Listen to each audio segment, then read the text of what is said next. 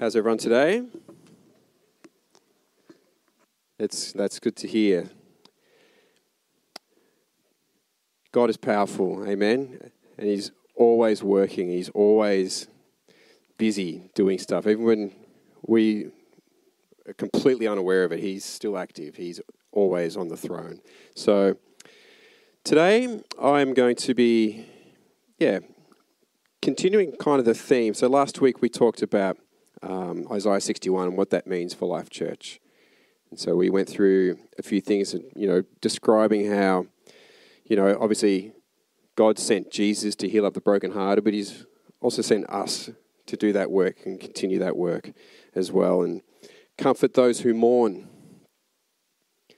But as we know, God is comforting us as we mourn, and so it's a, that continual transaction of us receiving from the Lord and then us going out and giving. So giving crowns of beauty instead of ashes. We receive it, but we also we give that. So that whole little passage, uh, if you've been following along, you know that those first four verses in Isaiah 61. Um, he calls us oaks of righteousness. It's pretty special. It's pretty amazing. And he's asked us to rebuild the ancient ruins, restore the places devastated, and renew the ruined cities. So today, we're continuing on the theme. We've been talking about the what. We're going to begin on the how. How do we do that? How do we posture ourselves to be in a position to effectively do that? And I actually think the easier the answer is easier than we might have thought, but we're, going to delve into it. Um, but we're going to go back to absolute basics. Absolute basics.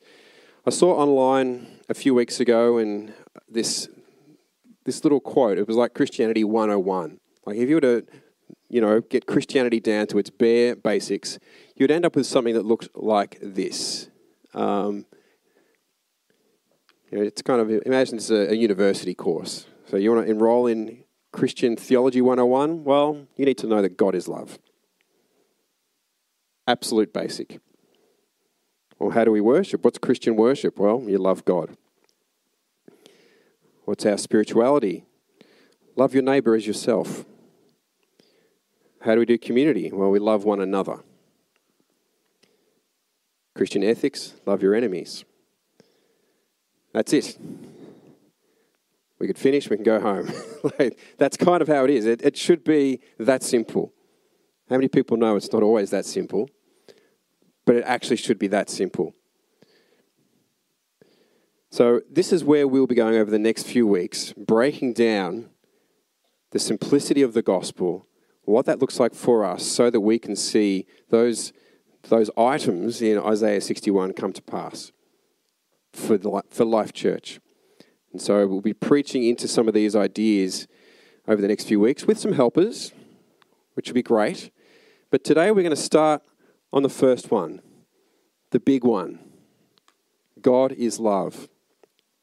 How many people know God is love? A few of you? That's good. A couple. So it's pretty important. I believe in order to love God or even love our neighbor, then we need to start at this spot. We need to get this bit right. It's not a command, God is love. It's a, an awareness, which is very important. So, where does this phrase come from? God is love. Well, we're going to have a little look at the passage in the Bible where it comes from, and something very unusual happened to my font here. So it does cut off here. It's supposed to all be the same one. All the other slides are okay. We've been going from one computer to the next. Something unusual happened. So, but let's read, and we'll, um, yeah. If you want to following along, it's 1 John 4, verses 7 to 21. Dear friends, let us love one another, for love comes from God. Everyone who loves has been born of God and knows God. Whoever does not love does not know God, because God is love. This is how God showed his love among us. He sent his one and only Son into the world that we might live through him. Hang on. this is love. not that we loved God, but He loved us and sent His Son as an atoning sacrifice for our sins. Let's read that verse again. That's verse 10. This is love, not that we loved God, but that He loved us and sent His Son as an atoning sacrifice for our sins. Let's continue. Dear friends, since God so loved us, so we ought to love one another.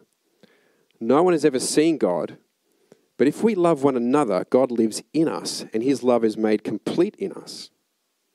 This is how we know that we live in him and he in us. He has given us of his Spirit. And we have seen and testify that the Father has sent his Son to be the Saviour of the world. That's how we know. If anyone acknowledges that Jesus is the Son of God, God lives in them, and they in God. Let's consider that for a moment. God lives in them, and they live in God. And so we know and rely on the love God has for us. The three words again God is love. Whoever lives in love lives in God, and God in them. This is how love is made complete among us, so that we will have confidence on the day of judgment. In this world, we are like Jesus. There is no fear in love, but perfect love drives out fear, because fear has to do with punishment. The one who fears is not made perfect in love. We love because he first loved us. Whoever claims to love God, yet hates a brother or sister, is a liar. For whoever does not love their brother and sister whom they have seen cannot love God whom they have not seen.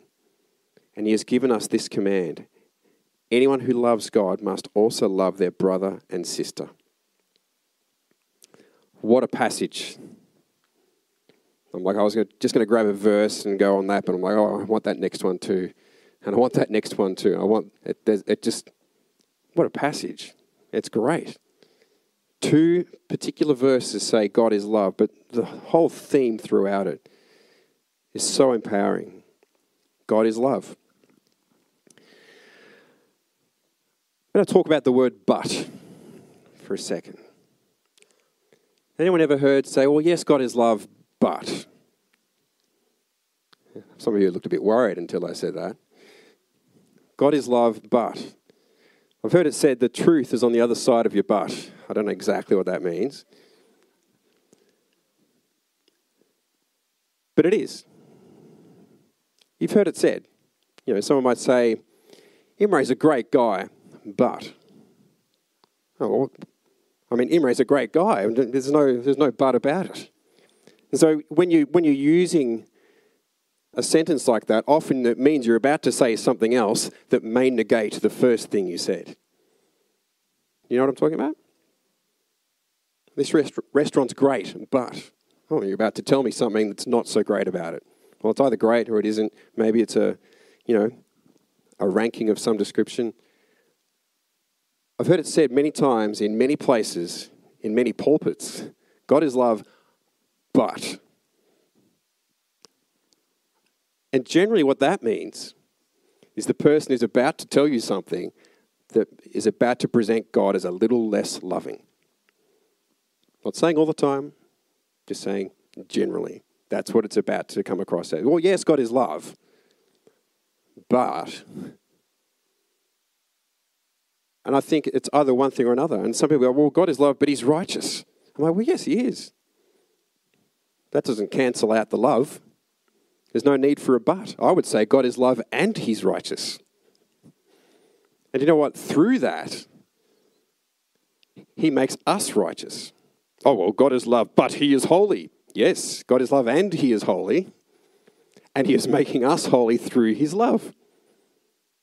It's not like a cancelling the other one out. It's not like we're going to chip off some of the love and, you know, we're going to make him a little less loving. According to this, twice and throughout, God is love, full stop. There may be, you know, other things, you know, verses taken out of context, meaning other things that, you know, might cause someone to go, yes, but, but he's also this, but he's also this. Well, The way I look at it, the whole Bible points to Jesus. And Jesus is the exact representation of the Father. And so, therefore, we need to look at everything from that lens. If it doesn't make sense, maybe it requires further examination. Some people might say, but Ryan, you're, you're cherry picking here. Cherry picking verses. Who's ever heard that phrase? You're just cherry picking. I've got some news for everyone, especially for the people with their butts. Is that we all cherry pick. We actually all do it. If I'm going to stand here and say God is love, well, I've taken that bit and held on to that, and that's my verse. But the person says, but he is also just, they have cherry picked that bit and thrown it in with my cherries. All right? We all cherry pick verses. Let's be honest, if you were standing at a cherry tree, which ones would you pick? Yeah, I'm going to pick the good ones. It's like, you can pick the bad ones if you like. you can pick the bad ones if you want. As I said, the whole Bible points to Jesus. So I'm going to cherry pick the verses that look the most like Jesus. Anything else, if it doesn't look like Jesus and it's in the Bible, I, I need to have a closer look at that. I need to put that in its proper context and work that out properly. If there's a verse in the Bible, let's be honest, are there verses in the Bible that might not look like Jesus? There are. Just saying. We can flick through the Old Testament, but if we're reading that through the lens of Jesus, it actually draws us closer to Jesus. It is actually, you know, I, I, this is a whole other sermon, just again, I have this habit that, that could that could actually start on this whole thing. We'll talk about that maybe another time. But I'd like to finish with that. If you're worried about cherry picking, or if you're worried that I'm cherry picking, we are in good company, ladies and gentlemen. Jesus cherry picked verses from the Old Testament to make his points. And he did it when he read Isaiah 61.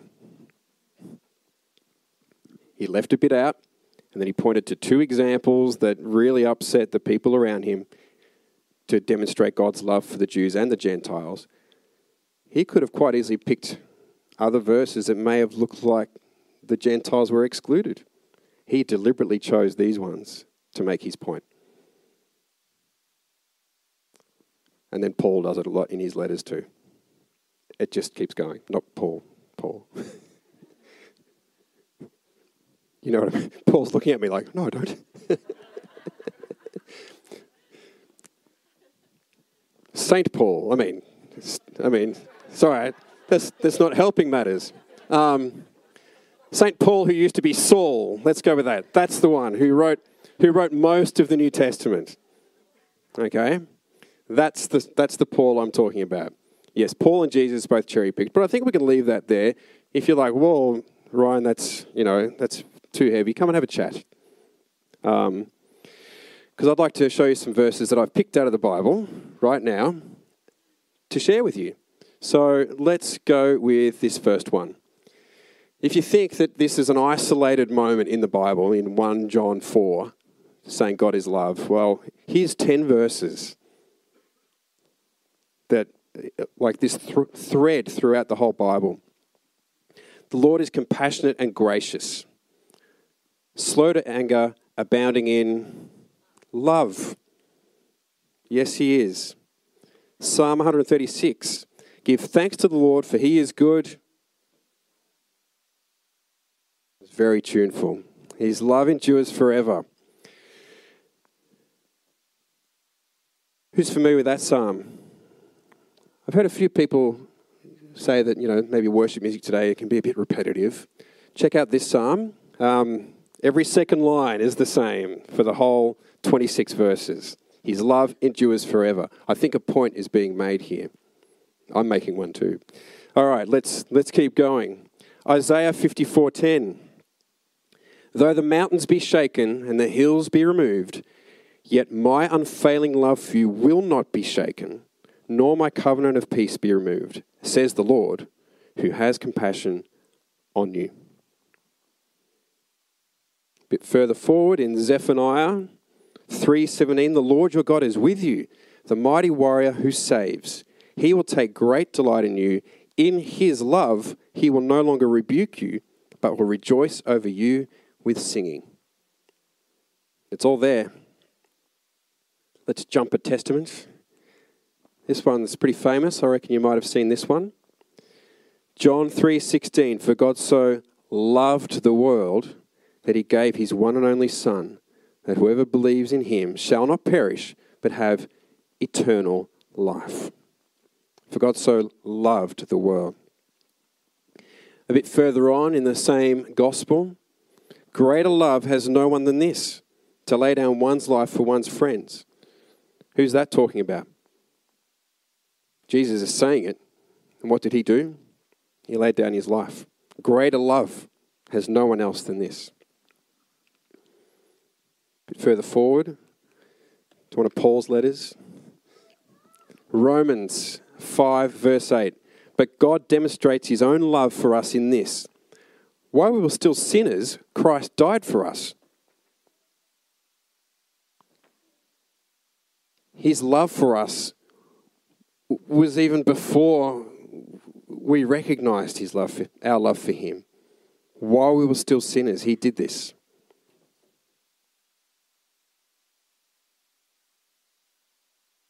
Romans 8. No, in all these things, we are more than conquerors through him who loved us. For I am convinced that neither death nor life, neither angels nor demons, neither the present nor the future, nor any powers, neither height nor depth, nor anything else in all creation will be able to separate us from the love of God that is in Christ Jesus our Lord. Amen.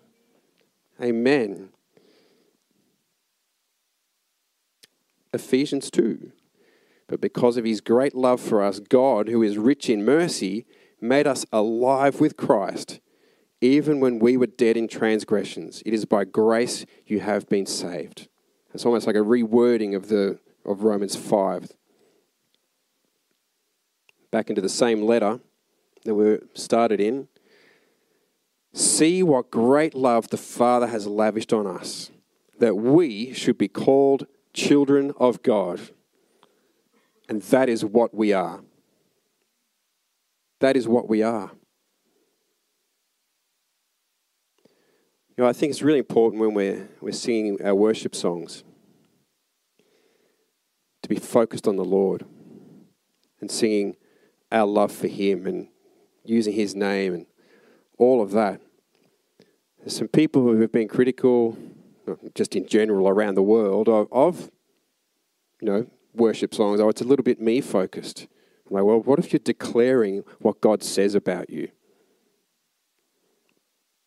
That is what we are. We've just been saying that is who you are, and that's fantastic. It's absolutely fantastic. There's nothing wrong with declaring what God says about you at the same time. I can tell you, if you did that, it would start to sink in and you would understand your position in the Father. Why is it important that we know God is love? As I said before, it's not a command, it's a fact. But I believe that if we don't know it, then loving God and loving others becomes just a legalistic task just an exercise, something we have to do to be a good Christian. If we're just doing it out of duty, if we know God is love, then it becomes a response. It comes it becomes something from our heart. We're responding to that love that God is, that love for us rather than just ticking the boxes, I better do this to be a good Christian, I better get it all right.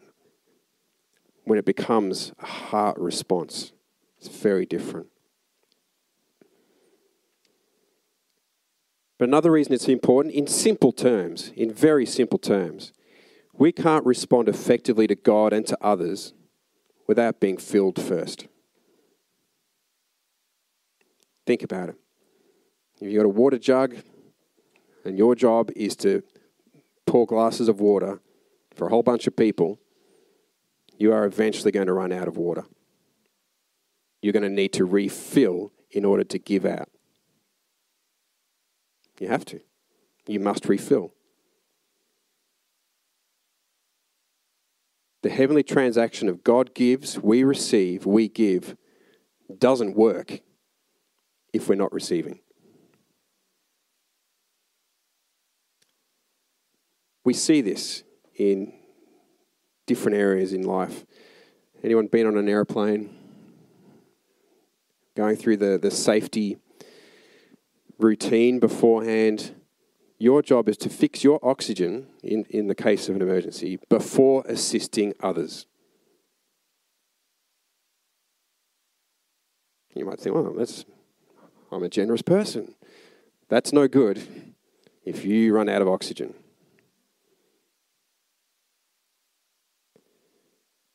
You need to assist yourself so that you can be of assistance to others. You need to receive oxygen so that you can help others. We love God because God first loved us. Also, when you know the love God has for you, and when you truly know, then you will know who you are. You will know your identity in Him. You cannot have an identity problem when you know whose you are.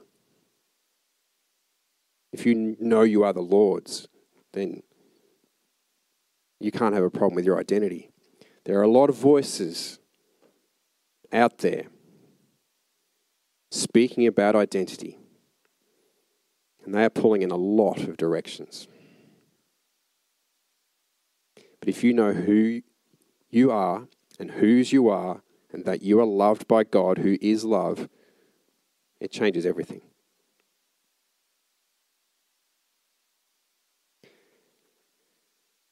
But it goes even deeper than that.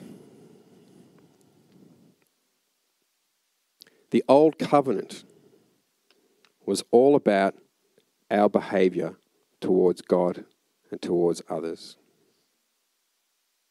Even the, the greatest commandments. The question asked of Jesus, Teacher, what is the greatest commandment in the what? In the law. What is the greatest commandment in the law?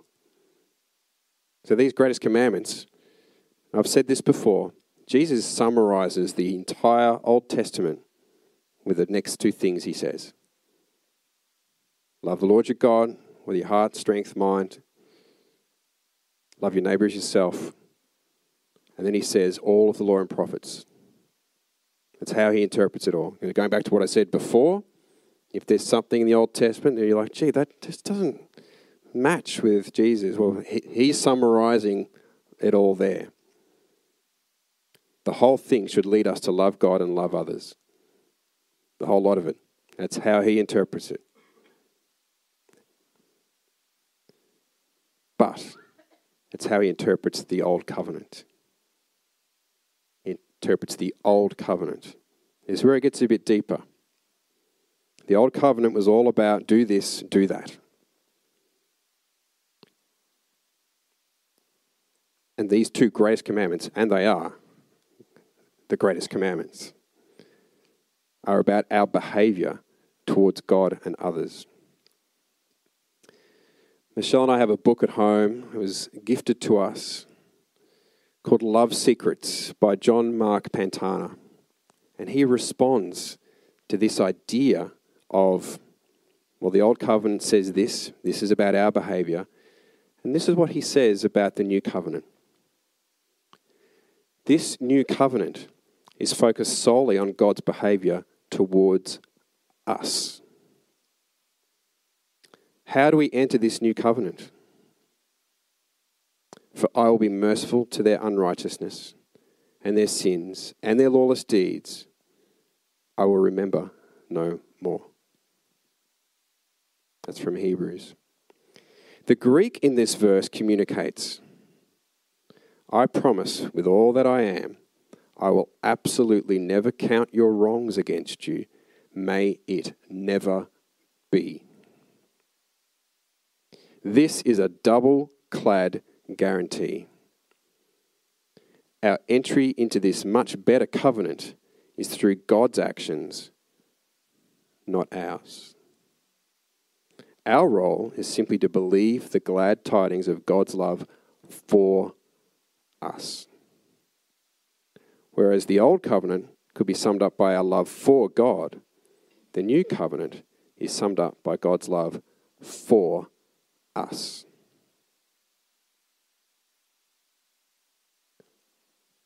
Wowzers. That's pretty deep. And of course, from that position, then we can love God and love others. It's that understanding of, I, I don't need to do this and do that in order to be right with God. God has done the work. The new covenant, that's what we are living in, the new covenant. In order for us to be effective stewards of what God has given us, or faithful to the calling He has placed on our lives, and we all have one. That's as individuals, but also the calling placed on this church. This needs to be our posture.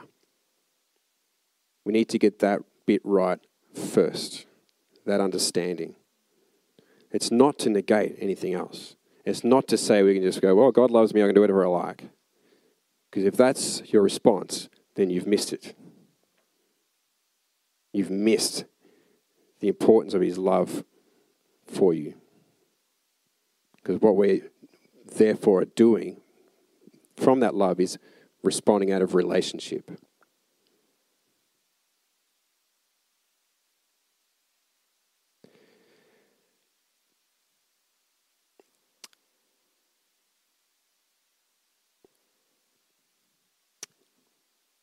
As individuals and as the church, we need to have that posture of God is love. Can I get you to stand, please?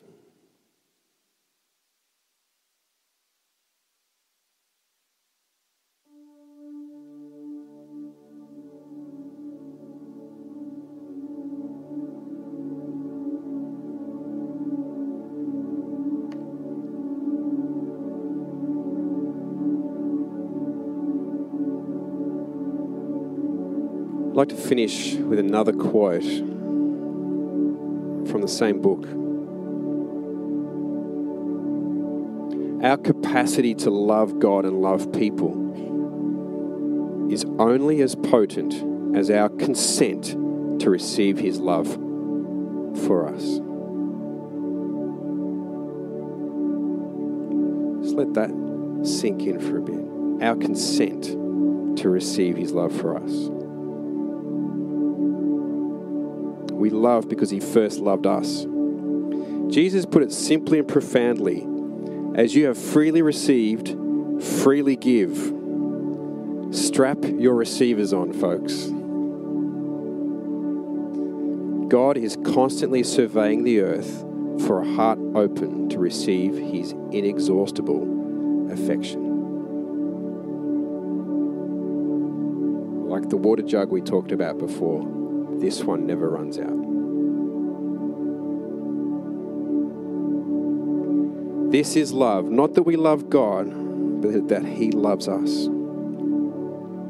You are the beloved after all. Perhaps it is time to start posturing yourself as the be loved. Now I know that there would be people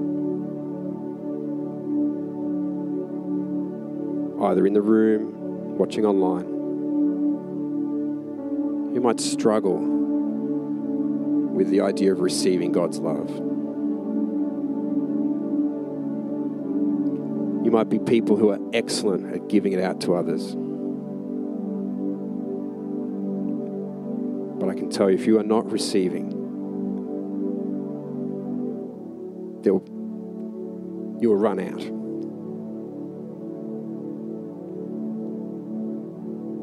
You will run out eventually. You'll burn out, you'll get exhausted. I've spoken to many Christians over the years. Some of them good evangelists. They're excellent at telling people God loves you.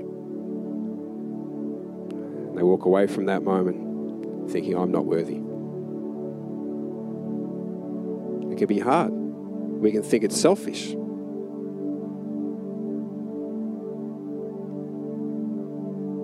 But it's not selfish when you look at what the Bible says. You look at it through the lens of Jesus and understand his great love for you.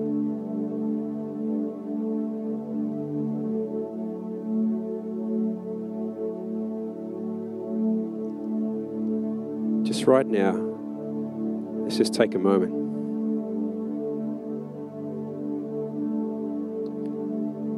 Close your eyes. You want to hold your hands out in a posture of receiving.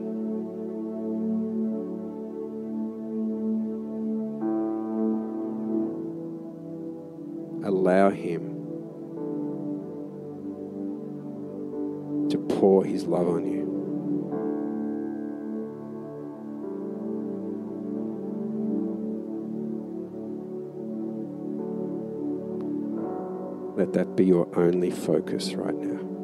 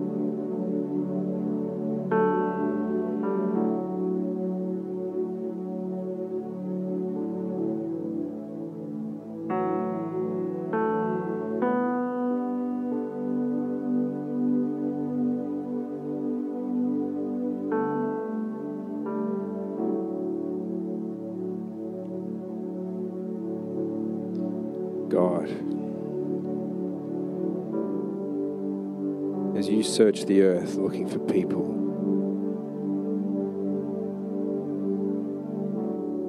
Willing to receive your love, we present ourselves to you now.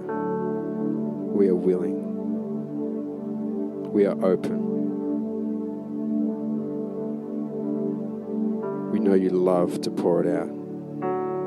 We open our hearts to you, open our minds to you, we open our hands to you.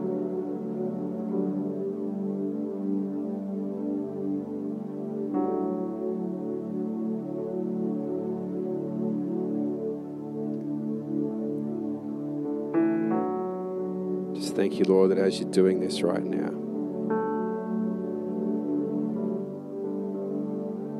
we are transforming into your likeness.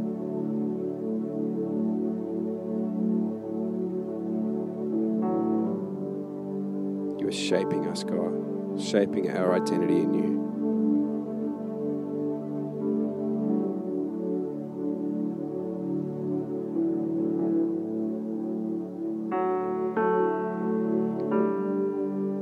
God, may this never be just a moment on a Sunday morning where we received from you that one time, God.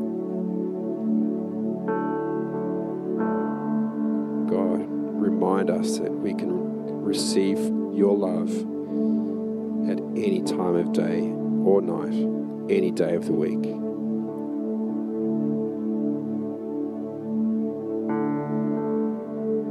Help us to be aware of your presence and just know that you love to pour out your love.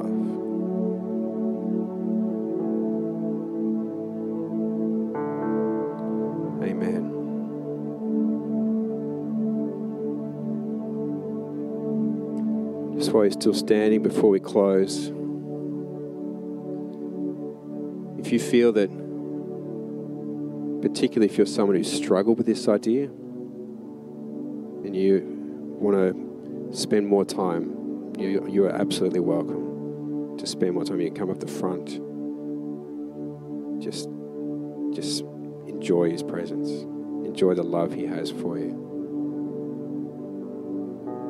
Welcome to stay in your seat and do it as well. But we will close in a moment. But I also want to invite you to come forward if if you feel you don't know the Lord. If you feel you, you don't know Jesus. I'd love to pray for you. That's your your desire, your response to him, that you want to know him more. You want to give your heart to him, then I invite you to come and see me.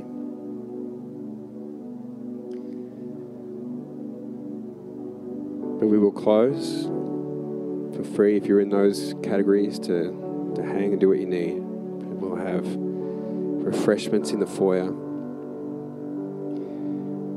Don't forget if you want to help carry a big fridge, come and speak to me or Sandy. That's happening at 4:30 today. We're meeting someone at their house in Kyella.